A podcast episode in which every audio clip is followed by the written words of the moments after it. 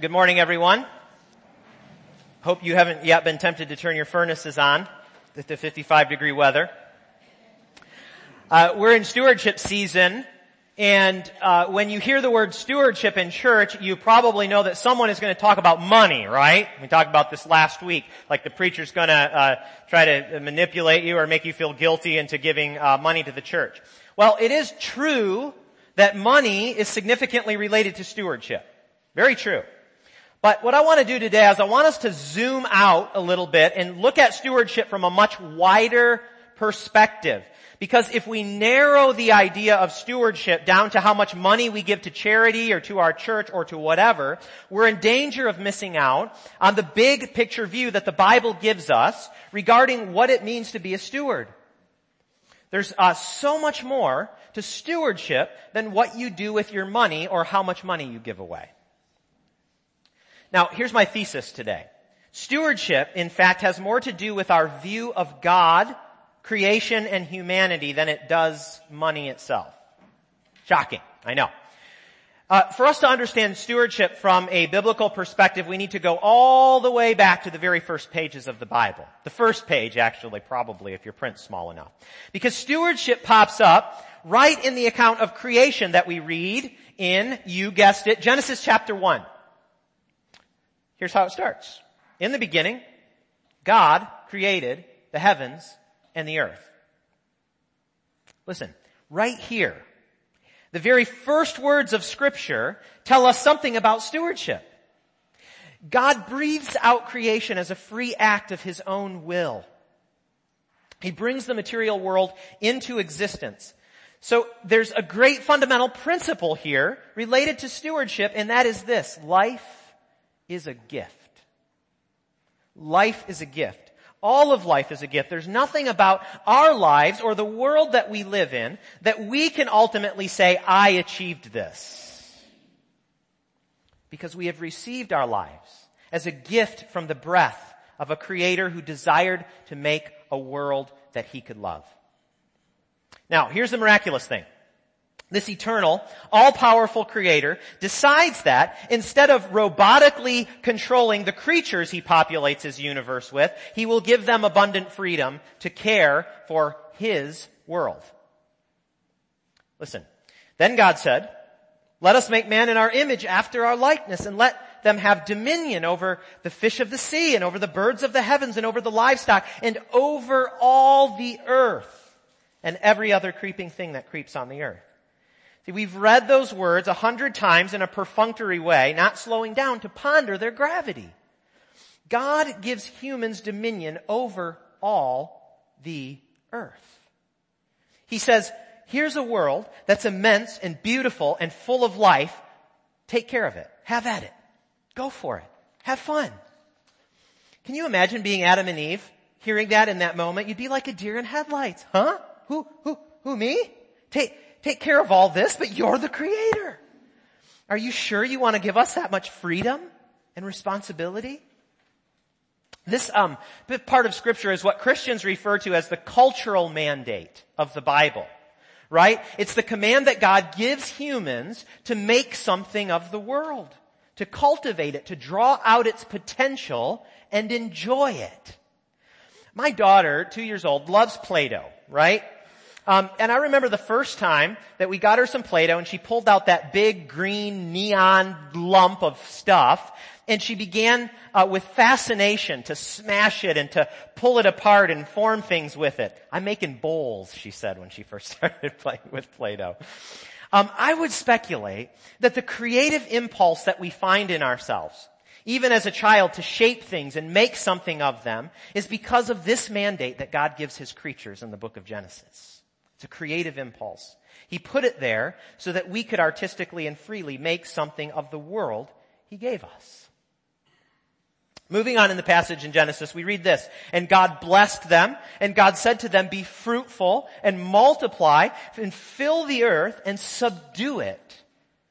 That Hebrew word for subdues, kabash is the Hebrew word, it implies taking the earth's resources and making them beneficial, right? This is where we get the idea of technology That we, we could take something in its raw form and, and work on it and put it together with other things and turn it into something helpful for human progress and flourishing.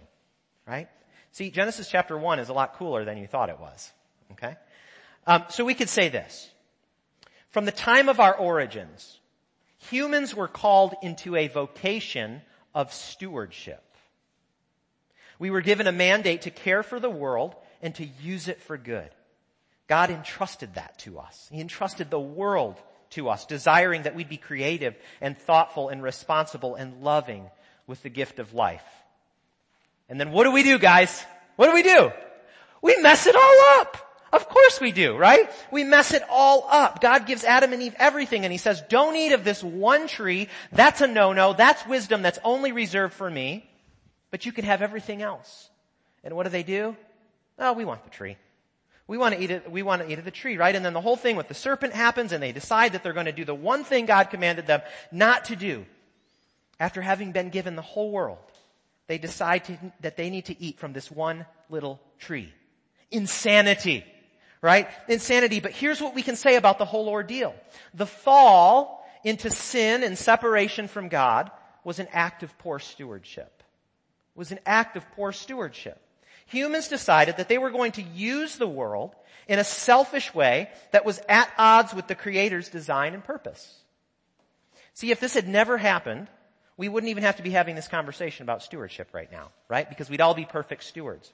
But humanity did indeed decide to approach the world in a selfish way, and that decision has tragically touched every human heart like an infectious outbreak.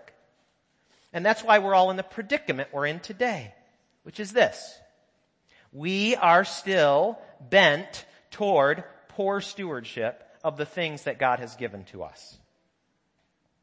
And we see this story unfold throughout the Bible, right? We see, we see it, things continue to go downhill and spiral out of control. Humans use their resources and each other and God selfishly to indulge their appetites instead of using the world to help each other flourish and to glorify the Creator and we can trace it all back to the very first pages of the Bible. You see how much bigger the, the, the issue of stewardship is than just money? You see how much bigger it is? It's actually about how we relate to God. It's about how we relate to God, how we trust that what He gives us is enough and that He'll provide for our needs. There's an example of technology at, at work in a good way. See, stewardship is about our vocation as humans. It's about nothing less than our vocation as humans. It's about how I relate to God in the world. Do I trust that God is good and that He won't ask of me things that will hurt me? Do I see creation as something that is meant to be cultivated and enjoyed and shared? Do I see it as a playground of self-indulgence where I have to get my hands on all that I can so I don't miss out or go without? So, what are we to do about this predicament that we find ourselves in? Well, to be quite honest with you, there's not a whole lot we can do. Our hearts are pretty messed up. And try as we might to do a little better and be a little better and make better decisions occasionally, the problem of having this infection that we call sin still lingers and inclines us towards poor stewardship. You see, holding on to the world in selfish ways, finding ourselves unable to take care of it in a way that blesses God and others is not due to a lack of training or personal development. It's a problem of the human heart. Taking a course on stewardship isn't going to solve the problem for the church. What we need is a whole new heart. What we need is a whole new heart. We need something that gets so deep into our bones and, and shakes us out of our selfish stupor that we actually want to steward our lives and our resources in a healthy way. That's where stewardship begins. And here's where the gospel breaks into our reality. Here's where God himself comes into our lives. Apart from our initiative, he comes into our lives and takes hold of us and he does the work that only he can do. St. Paul wrote, God proves his love for us in that while we were still sinners, that is, while we were still poor stewards of everything God gave us, Christ died for us. You see, like Bartimaeus in our gospel reading today, we have to actually take note of our blindness, right? Our inability to rightly steward the lives that God has given us and cry out, Jesus, son of David, have mercy on me. Friends, that's where all good stewardship begins. In, in recognizing our need for the mercy of God to capture our hearts. That's where a reorientation of how we steward what God has given us begins. With the power of the gospel to change our lives from the inside out. Listen to what one author says about this. He says, most of our problems in life come from a lack of proper orientation to the gospel. Pathologies in the church and sinful patterns in our individual lives ultimately stem from a failure to think through the deep implications of the gospel and to grasp and believe the gospel through and through. It's as simple as that. This is where good stewardship begins. We own up to the fact that we are poor stewards. Not just of our money, but of our lives.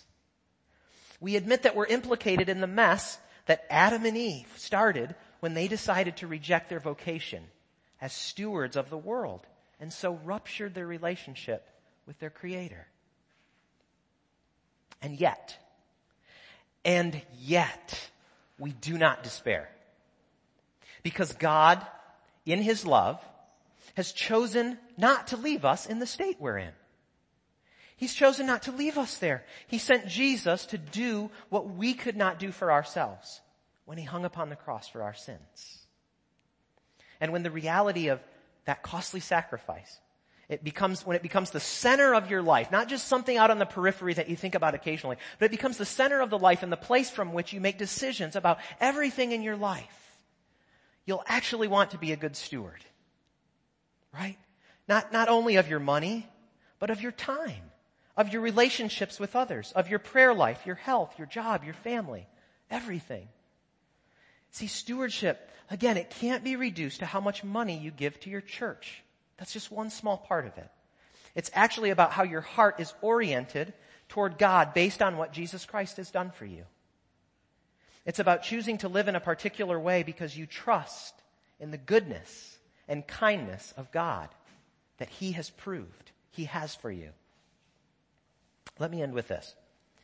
Uh, St. Paul was writing to a letter to the Corinthians, and uh, this is a church, a, a, an early church, and he was encouraging them to be generous, like other churches in the network of the ancient world who had been helping each other out in times of need. And he was encouraging them to be better about their giving uh, for the sake of supporting each other. Now, here's what he does: he doesn't set a particular standard of tithing or use guilt tactics to manipulate them.